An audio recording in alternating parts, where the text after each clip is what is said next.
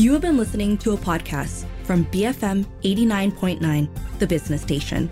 For more stories of the same kind, download the BFM app. Hello, and with me today we have the returns of he is producer at BFM. He is Sim Wei Boon. Hello. Great to have you here, Sim. It's been a long time. Yep. Thank you for having me. And he's a, uh, a documentary filmmaker. He's a sailor. Um, he is Yazid Ahmad. Hi everyone. Hi. Salam Merdeka. Uh, yes. Well, that's that. Yes, I'm glad you said that because topic number one is it's a follow on actually from a previous episode of Bit of Culture. Is is the Malaysia Day story a good story? Topic number two is space technology. And finally, topic number three is what makes a good adaptation. So, with uh, topic number one, in a last episode of Bit of Culture, three West Malaysians, we were, uh, were talking about uh, Malaysia Day versus Hari Merdeka and wondering why Malaysia Day doesn't have the same grip on the imagination as Merdeka does. And I was wondering if it's, if it's because Malaysia Day's story isn't as good as the Merdeka story in that the Merdeka story had, you know, it's in the middle of the, the emergency. You've got communists in the jungle, and then uh, Tunku Abdul Rahman's a really good character. Uh, granted, he was also there in, in the Malaysia Day story. Um, and the whole time I was thinking about you two, actually, because uh, Yazid, you made a, a long series of documentaries, Road to Nationhood, where you were making the story of Malaysia Day. And also, Sim, you're from Sarawak and uh, you haven't lived there for a long time, but you're a proud Sarawakian. And um, he's raising a fist there. and uh, so I'm just wondering. So uh, I'll start with you, Yazid. Uh, when you were making the documentary, you, you'd done Merdeka, and then you were doing uh, the creation of Malaysia, the the the the. Uh, trying to find the right word when Sabah and Sarawak joined with Malaya to create and Malaysia. Singapore too. And, and Singapore, Singapore, sorry, yes. Don't forget and, about them. Yeah, yeah, and Singapore, and not Brunei. um, uh, when you came to that, did you think, oh, this story's not as good? Yeah. Um, well, uh, let me pose this question back to you before I answer that. It's because what is it like growing up? You growing up, like obviously you felt that it was not as as as as celebratory compared to the Malaysia Day, and was that also since when you were growing up too? M- Merdeka, you mean? Uh, Malaysia Day. Malaysia Day was not as great. I mean, it was never talked about. Would you never? Yeah. How, what was it like for you growing up having Malaysia Day? I'll go first because I was I was born in '66, so I was already Malaysia was already three years old yeah. when when mm-hmm. I was born, so it was already a, a, a fact. Um, but I I was very young and in Kuala Lumpur, and so I don't know, just all the flags came out at Merdeka, and it was like that was the time you don't have two birthdays, you know. um, okay. yeah. uh, and I know I didn't think, I didn't know. I was very young. Mm. Uh, mm. I mean, Sim, you, uh, you on the other hand, Merdeka must be like not a thing, I suppose. In well, not really. I mean, I didn't grow up. I didn't grow up in Sarawak, but I did go back like for Chinese New Year, for Gawai, for Christmas, and everything, right? And I do have conversations with the family and friends that I have back in Sarawak, you know, throughout the year, right? But you know, as a East Malaysian living in Peninsular Malaysia, um, you know, for the longest time, Merdeka is always the in the forefront, right? You know, it always feels even up to now, la, maybe not of recent late, but I feel like it's more for political reasons than actual real celebration. But it always have felt like we spent all our money on Merdeka and the leftover budget not enough for Malaysia Day. You, you get what I mean? You know, and that's in general. I think that's a good one. Yeah, you know, it's so so they poured all their money into the fireworks, into the marching, whatever for the flags and everything Merdeka, right? And then when it comes two three weeks later, you still talk about it, but you know, and I think for the longest time, many many people wouldn't would know about it. A lot of people just assumed that Malaysia was foreign. Malaysia, Sabah, Sarawak, everything was in August 31st, you know. And then only as you get older, um, I don't know this is because um, the government or whoever that's in charge shifted the way the narrative, or only because you became older that you can actually speak on, you know, to your parents or to your older peers about it who may have the knowledge. They're like, actually, did you know that, you know, us Sarawakians and Sabahans, we weren't really official on 31st August? it's only after that. So it's not like a, a knowledge that was pressed onto you as as as mainstream as the 31st August Merdeka Day. So for me, growing up, I didn't even know that, you know, Sabah Sarawak only joined later.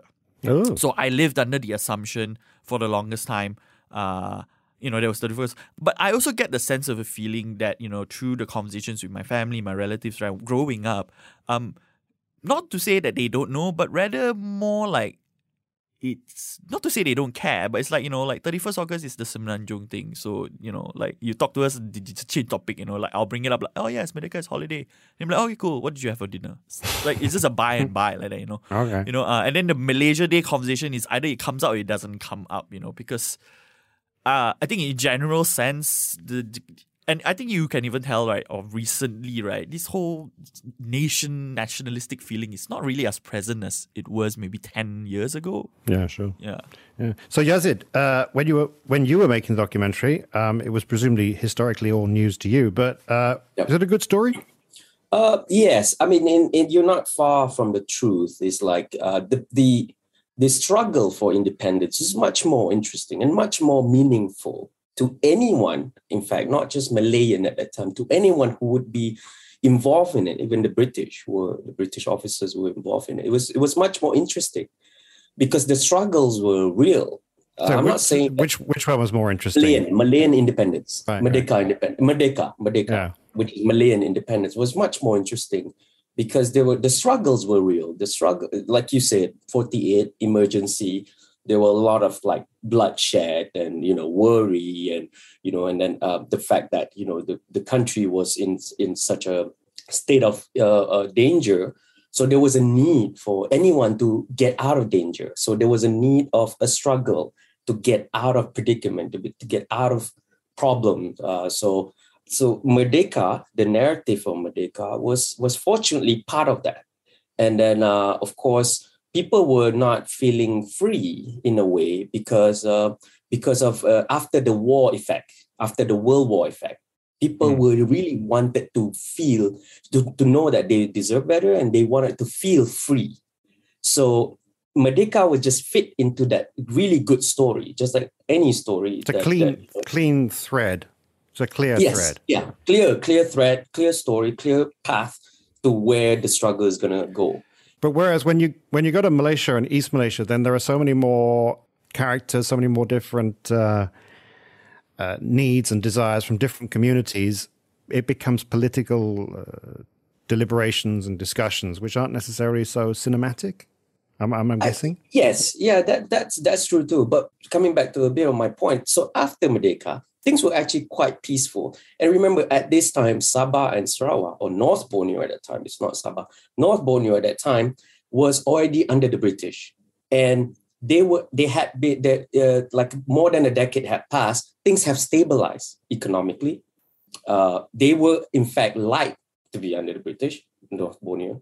Um, and also Sarawak, they really liked to be under the British. They were safe, they were protected.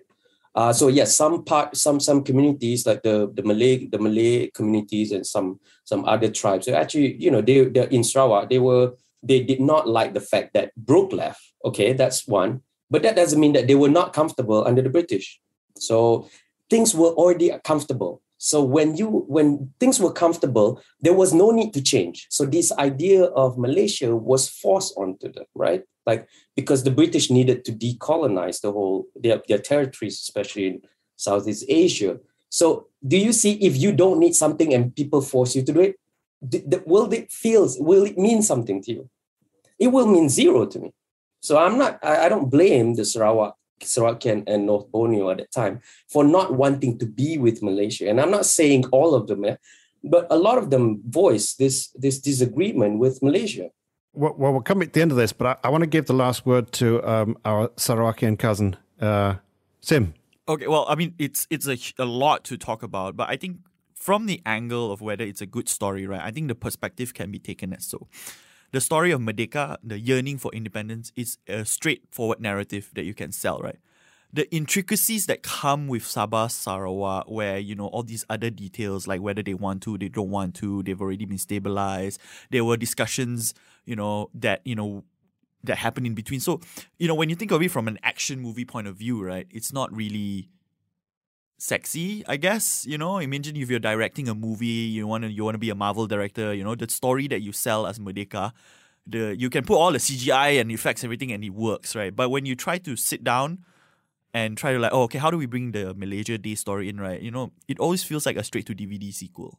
you know, so I guess when you say that why it's a such this this is how you can view from a is it a good story angle? Although I think at the end of the day, it's still a very important story to tell. Oh yeah, for sure, for sure. It's just it's just the the telling of it. Um, okay, well, uh, and this story will run and run. Hopefully, there will be no more sequels. Though. Hopefully, it's just that's it. You know? okay, let's move on to um, something much more up to date. Uh, space technology. Yazid. Okay. Um, I just thought about this yesterday, actually. So, because I'm actually in the middle of finishing a documentary about satellites. So, I felt that I needed to say something about it. I needed to actually, because it captured me, just like how uh, the, the pictures of independence, when I- before I started doing Road to Nation series, captured me. And I know that I needed to say this out loud. And I'm, I believe in by saying it out loud, it will manifest into something. I might actually launch my own Starlink to company in the future. I don't know, because because this uh, this space technology is just fascinating. Knowing that you know you could send an object up to into space, and it, will be either a few hundred kilometers above us uh, uh, with uh, altitude, um, or it's, it, it could be as far as thirty six to forty thousand kilometers away, which these objects um, rotating with us, with Earth um, together, and then uh, and providing us a lot of uh, the the convenience that we have today. Um, for example, very I'm I'm gonna pick up something Google Maps or Maps in general that we can it's that is available uh, uh, easily available on a phone right now uh, or on a laptop. Uh, you could see anything right right now. I mean, I could find my my area where I live from Google Map right now easily. But that's actually from satellite technology, Yeah. the remote sensing satellite. So that means the satellites that captures images from the lower orbit. So the lower orbit actually is about from like about uh, three, 400 kilometers above us out in altitude to like about 2,000, 3,000 kilometers above. So that's the lower orbit, lower orbit for the satellite. So this satellite is the one that, a- that are able to capture things on Earth. Um, may uh, and also these uh and and and so they capture a lot of uh, and ISS the interna- international space station is actually in that orbit. They're about It- it, it should be said, Yazid, that you very recently, because of your documentary, went to watch the launch of MEASAT 3. And so you yes, saw 3D. Yeah, 3D. 3D. Mm, 3D. Yeah, Huh? 3D. 3D. What, MEASAT the last 3D. one was only in 2D? I don't know. it's- That's a good question. Shot a cartoon. so I Um, don't know. It's just a code, like you know, it's at Okay. okay. three A, three B, and then three D. There's not. Uh, I don't think there was three C. Yeah, but right. So I mean, you've, you've seen it up front. And, and I was thinking, you know, my mother was 23 years old before the first satellite went up. And that was Sputnik. And that just went beep, beep, beep, beep, beep. Um, but it's, it, they have so changed the world that we not imagine the world, just like we instinctively think about the world. Uh, I mean, Yeah. you know, Sim, you're, you're, a, you're a child of the satellite age. Yeah, Can you I imagine a world without being able to look down on things? Well, I mean, no, I can't because you know I grew up looking at things that look into and look up to, and I don't know how I would live in a world without Waze or Google Maps, cell phone connection, or all the things that satellites offer, right? But an interesting image that I stumbled upon, I think, a few years back, right, was there um, an image of the Earth from space with all the satellites that are in space because we have over 4,000 satellites in space since Sputnik was launched, right? So they showed an image where actually, you know, when when you think of uh the image of Earth from space, right? You close your eyes and think about it, right? It's a very nice blue ball, you know. But actually, in reality, with all the satellites around it, right, it's actually not to say messy, but you know, um, yeah, it's a blue ball covered with like little tiny specks of silver all around it. So it's actually not as pretty as you imagine. And I thought that was interesting. And with all the satellites that are still scheduled to launch, I think Starlink wants to launch like way more because they want to give like internet all over the world. You know, it's to be uh, it's an it's going to be an interesting sight to kind of like look at Earth from the outside, but with all the satellites covering it, so we might see rather than a big blue ball, but a slightly blue with many silver ball, which I thought was a interesting perspective. And I don't know what's the long term impact of having so many satellites in space, right? You know, with the whole space debris pollution and all that jazz. It's a they call it a constellation now. Because Ah. That's how much they are. I mean, how many there are. So it's a it's more than ten thousand now. So Oh, really? Okay, all right. Uh, 12. the last I checked It- was four. it- And, and Starlink plans to do an extra 40,000. Yeah, so insane. you know, yeah, more than 10,000, 40,000, so- so many, right? How would that change the night sky is also or the morning sky, right? You know, so I mean, I'm not a scientist But or Yazid, you're, you're a fan of uh, Starlink? Uh, um, I I like the technology. I think it's brilliant having lower orbit satellite. Again, I need I needed to I needed to uh, clarify why uh, why lower orbit is better. Is lower orbit better? Is obviously because it's closer to Earth, and the lag. I think internet lagging. The, the uh, what do you call time. it? Lag time. Yeah, the lag time is lower compared to those who are actually in the middle, MEO. They call it mm, middle Earth orbit and the geo, which is geostationary, which is the one above 30,000 kilometers above. So the geostationary is, is, is has a, a higher lag time compared to the LEO. So of course the geostationary is is much more. It, they can la- they, they can be there for up to 18 years, and which is great. Uh, like MEASAT 3D is going to be there at least for 18 years, so that's a long time. Like having to operate one device, which is a, as big as a uh, Toyota Alphard uh, is actually uh, uh, you know in in in that in in for that long. Huh. So, uh, but they have a higher lag time. But Yeah. again, it's not it's not as as as much of a as a problem if you you just want to stream thing or you want to you want to serve. But it will be a problem if you want to. Uh, it would be a bit of a problem if you want to play live game, for example. So that's just the just just the pro and cons of this uh, this different altitude satellites. Yeah. But you um, you raise the interesting point that the space technology unit of measure- measurement is a Toyota Alphard. I didn't know that. well, you know, I didn't know until one of the engineers told, told me, "Yeah, do you know what Toyota Alphard? And yeah, that's how big our satellite is. I'm like, oh, okay. Okay. All right. Well, And then yeah. I'll be like, the back seat is the fuel tank. yeah, yeah. I, I had no idea. I feel so much Yeah. cleverer now for that. But um, the low Earth orbit, orbit the, the Yeah. downside is that it can only cover a, a small part Yeah. of Earth, whereas the, the, the high Earth orbit can carry like cover the, Yeah, the entire planet in one shot. Uh, it can cover one third of the planet. So if you're a satellite operator, you only need three to actually cover the whole world. And the MEASAT 3D is is geostationary over Malaysia, presumably. Over Asia Pacific, is they cover one third of the world. So it covers the I think up to Africa. And uh, for those people who are still subscribing to Astro, welcome to the show. Um, uh, does that mean that when it rains, they they they no longer lose reception?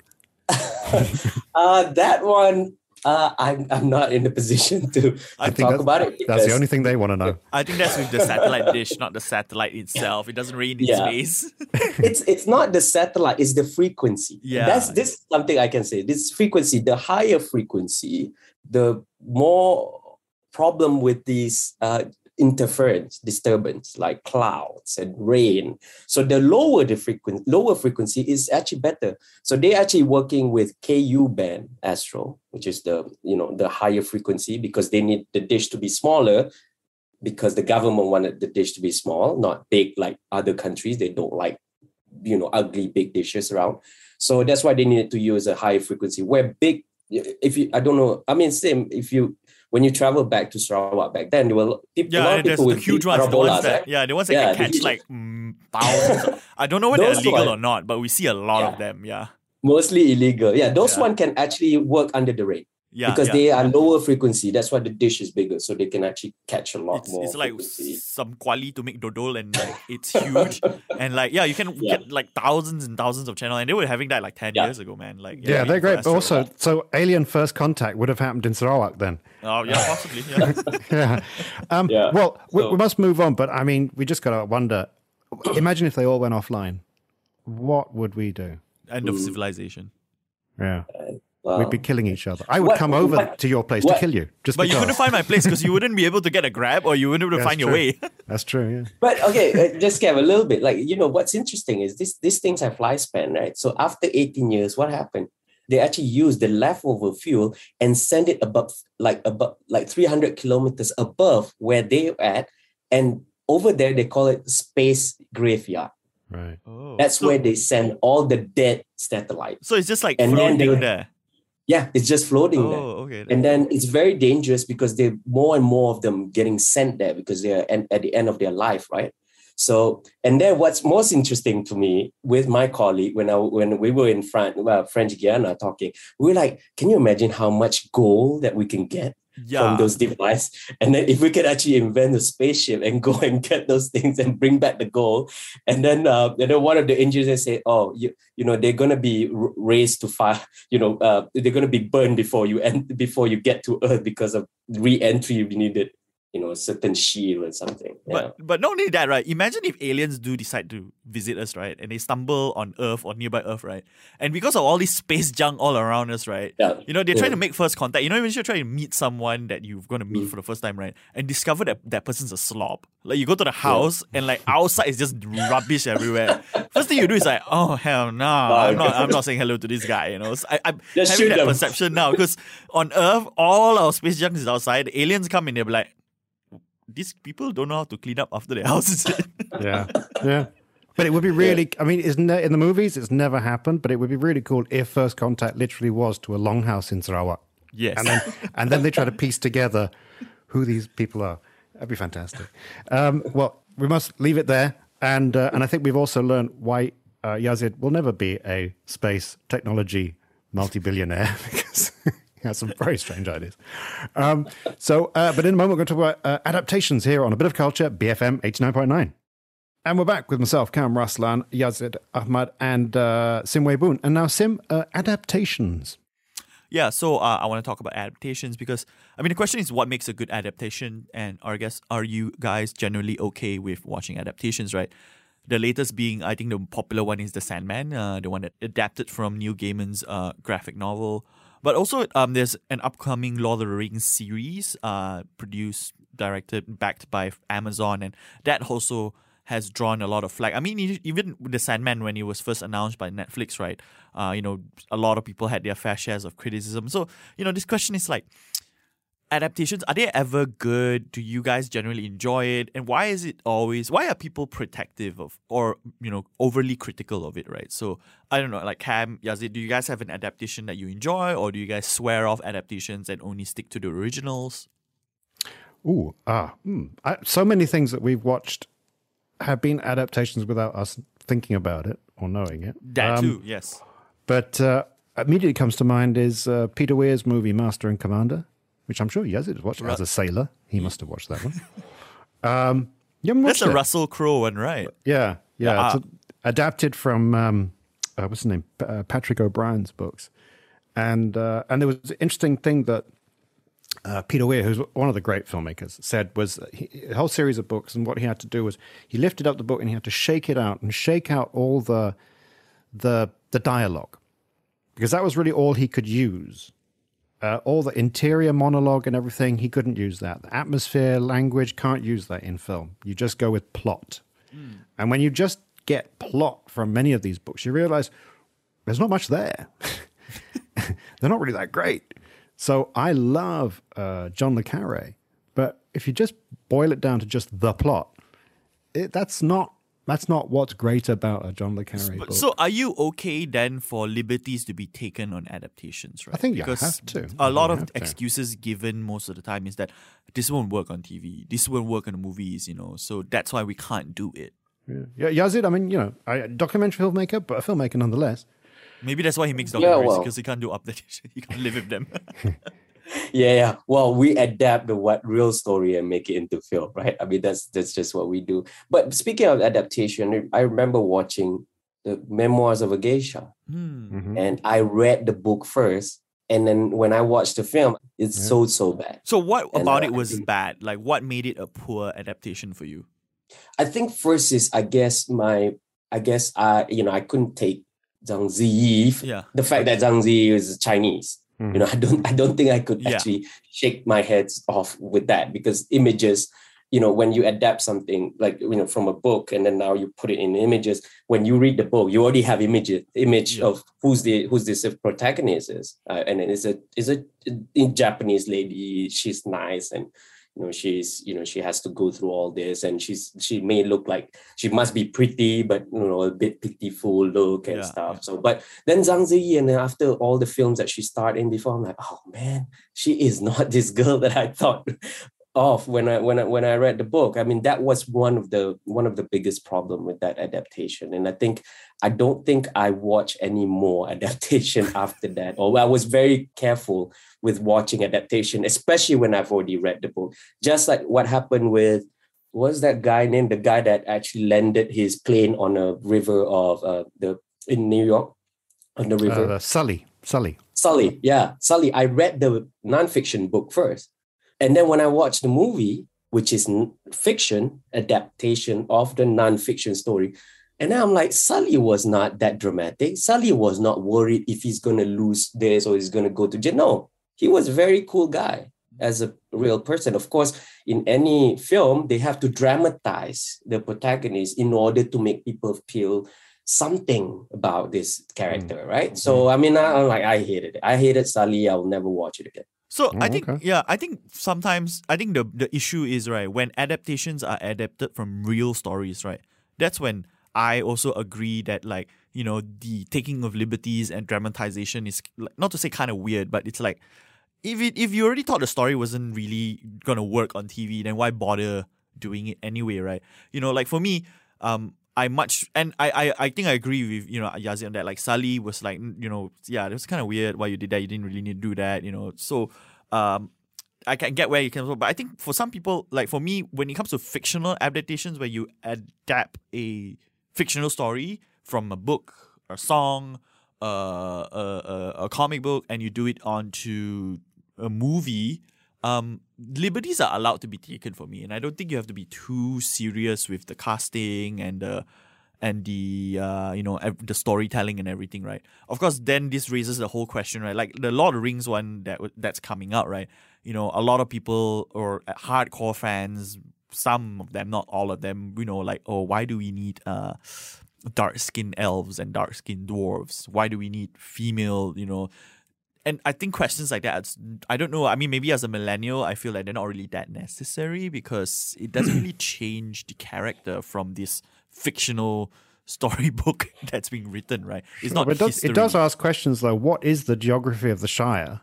Um, you know, I, I kind of, I kind of, you know, I got okay, the Shire's there. It's that bit, and suddenly, oh, there was there's a sort of, you know, how do these other people sort of turn up in the Shire? Sort of, Well, I guess we'll find out in. Uh, but no, but then again, you see, that's the thing, right? If I think also, right, um, when people read a fictional book or they read a fictional work, right, there are like okay, like Harry Potter when it was being adapted, right? You know, um, the Harry Potter movies, the characters that are being shown on TV, the actors and actresses, they actually look nothing like the actual uh book how it was described. You know, like Really? Hermione doesn't look like uh, Emma Emma Emma Roberts or whatever, Uh, or Emma yeah, Emma Watson. yeah, yeah Watson, you know yeah. in reality so there were people that were angry about it there were people that were fine about it i mean from where i'm standing is that it doesn't really change the story at the end of the day you know i mean yes the story in terms of the plot line some liberties were taken but it doesn't change the overall storytelling you know so i guess for me you know good adaptations uh, are about kind of like making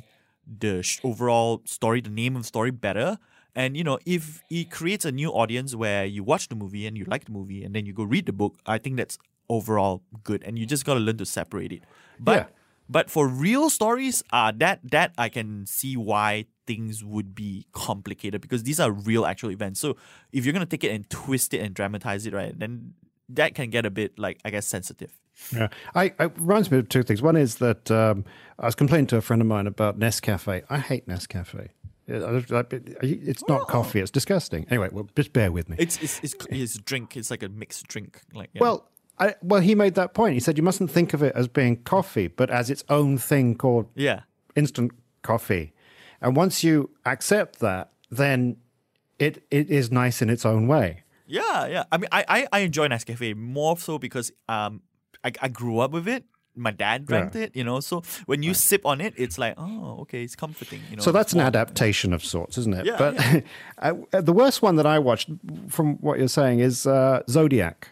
Um, Oh, the the the movie, the killer movie, right? Yeah. yeah. yeah. So Zodiac, uh, directed by uh, Fincher, who's David Fincher, who's a great filmmaker, but and I think that he was trying to do something very difficult. He wanted to challenge himself because in this this this movie, the murderer, true life murderer in San Francisco in the seventies, I think, he he killed many people, but he was never found. So you have this uh, newspaper newsroom, different people sort of like tracking him, but you're never going to get the satisfaction of of finding the killer. And all these newspaper newsroom people, ultimately, all their efforts were for nothing because they did they achieved nothing.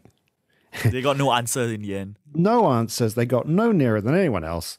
And then you they they inserted into the movie these kind of fake tension moments, which were nothing.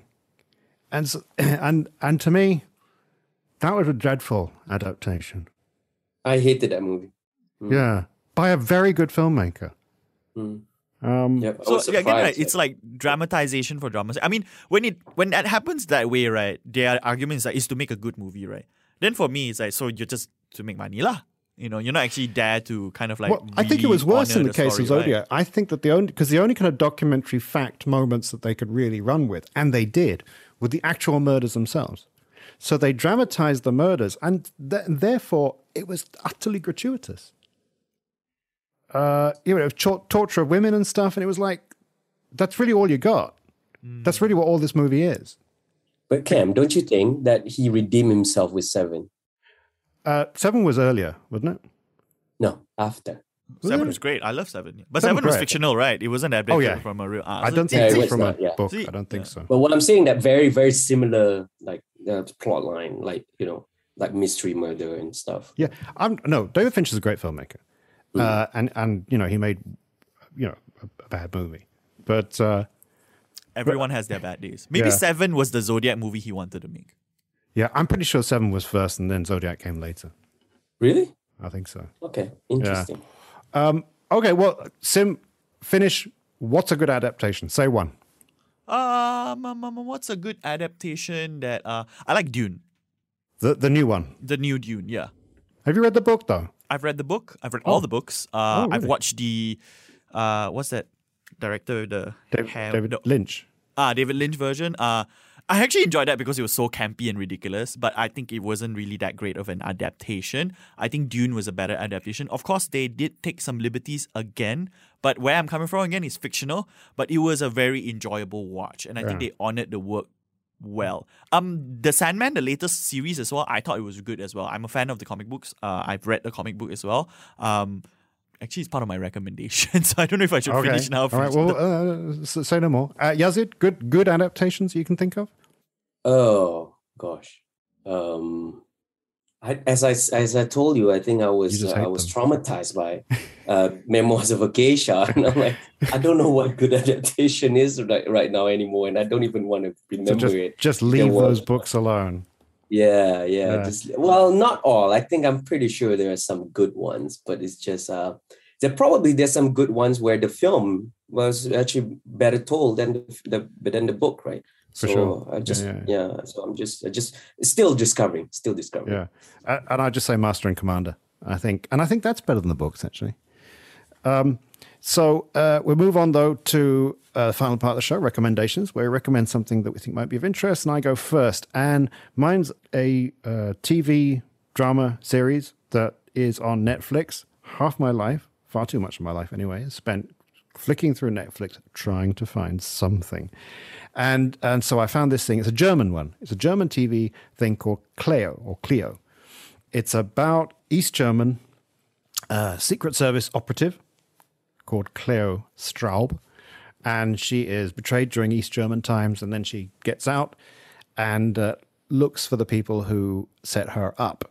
And um, so that makes it sound like one of those typical shoot, running around shooting people, secret agent type things. It's not like that at all. It's it's much more nu- nuanced than that, and uh, you know, it's about it's also about the end of um, a nation.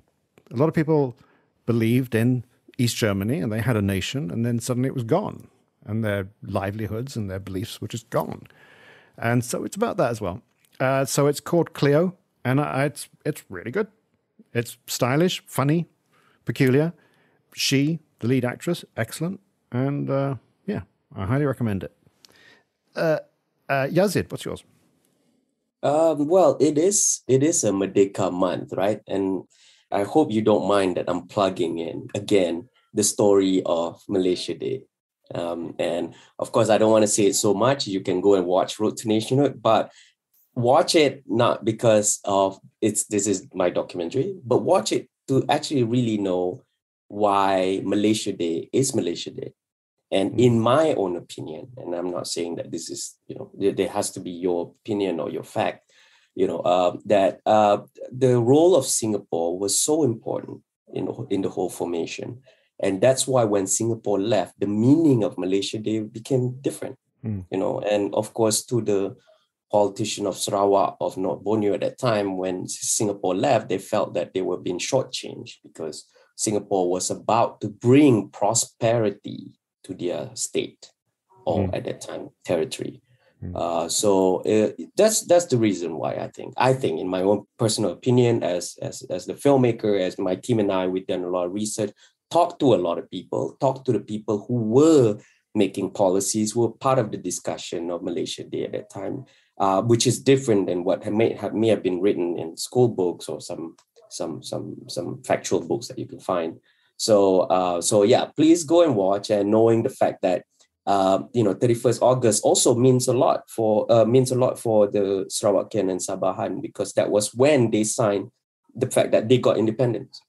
Singapore's independence is 31st of August 1963. So is North Borneo and Sarawak. This has played down in history for many reasons, and one of them is political reason. Is because it does, you know, because being associated with this thing called Malaysia or Malayan government is, is, is quite is quite a problem because of politics. Nothing, you know, there's nothing wrong with having Malaysia. It's just politics. Our political history after Malaysia, after Singapore left, had become so toxic that people don't want to remember this Malaysia Day anymore. Hmm. So uh, again, Singapore was independent on 31st August. So is North Borneo. So was Sarawak. So it was just played down in the history for political reason. Yeah. Hey, uh, Yazid, can you ask uh, uh, answer one question that comes to mind? Is during that brief moment when Malaysia had Singapore as well, what was the capital of Malaysia? Kuala Lumpur. It was always Kuala Lumpur. And Singapore was like New York of America. The the New York to Yeah. Washington D.C. New York, yeah, New York, which is financial cap- capital, and then Kuala Lumpur is Washington D.C. Yeah. So how do we watch this uh, documentary? Uh oh, that's a good. Point. That's a good point. Let's go. How do we do it? We go to Okay, Yazid's then- I want to house. watch it now. Use- so- Yeah, Use- knock on his door. use- yeah, use the geostationary satellite that we have, which is MEASAT, which means Astro, um, and uh, and watch it there. on on the Astro site. I'm pretty yeah. I, I think I think they're they're probably playing playing again and again every year. They're playing these things over and over again. Hmm. So just just watch it over there. Yeah. Okay, that is simultaneously one of the best and worst recommendations we've ever had. Because we've no idea how to actually access the recommendation. But uh, so Just it's- like Malaysian history, it's elusive. yeah, yeah. so that's the uh, Yazid's documentary, Road to Nationhood, if you can find it, folks. Um, and Sim, what's your recommendation? So I was like I was saying, I was going to recommend The Sandman, uh, the latest hit series uh, on Netflix. Um, and I, I think it's a decent adaptation. It's very ethereal. They deal with concepts of life, death, dreams, hope. Um, yeah, go go watch it, enjoy it. Really nice dinner movie. It's about like nine, ten episodes. There's an episode, bonus episode on cats. So cat lovers out there will probably enjoy it. So yeah, I, I, I recommend it for a weekend watch, after dinner watch. Yeah. Oh, okay. Got cats. All right. I'll check it out. Man, Hmm, okay. Oh, all right. Uh, Yazid, uh, Sim also told us how we could actually watch it as well. So just bear that in Oh. mind next time. Okay. That's uh, Sandman, um, which is oh, available on Netflix. Yeah, it's available on Netflix. Yeah. Uh, so that brings us to the end of this week's show. And uh, only remains me now to thank Ahmad Yazid Thank, you, so much. Thanks for having me. Yeah, Uh, I have a lot more to say, but I'll hold it to the next session. Next time, yeah, yeah. And Sim Wei Boon, Thank you for having me. pleasure. And myself, Kam Raslan. And so please join us next week for another exciting episode of Bit of Culture here on BFM 89.9. You have been listening to a podcast from BFM 89.9, the business station. For more stories of the same kind, download the BFM app.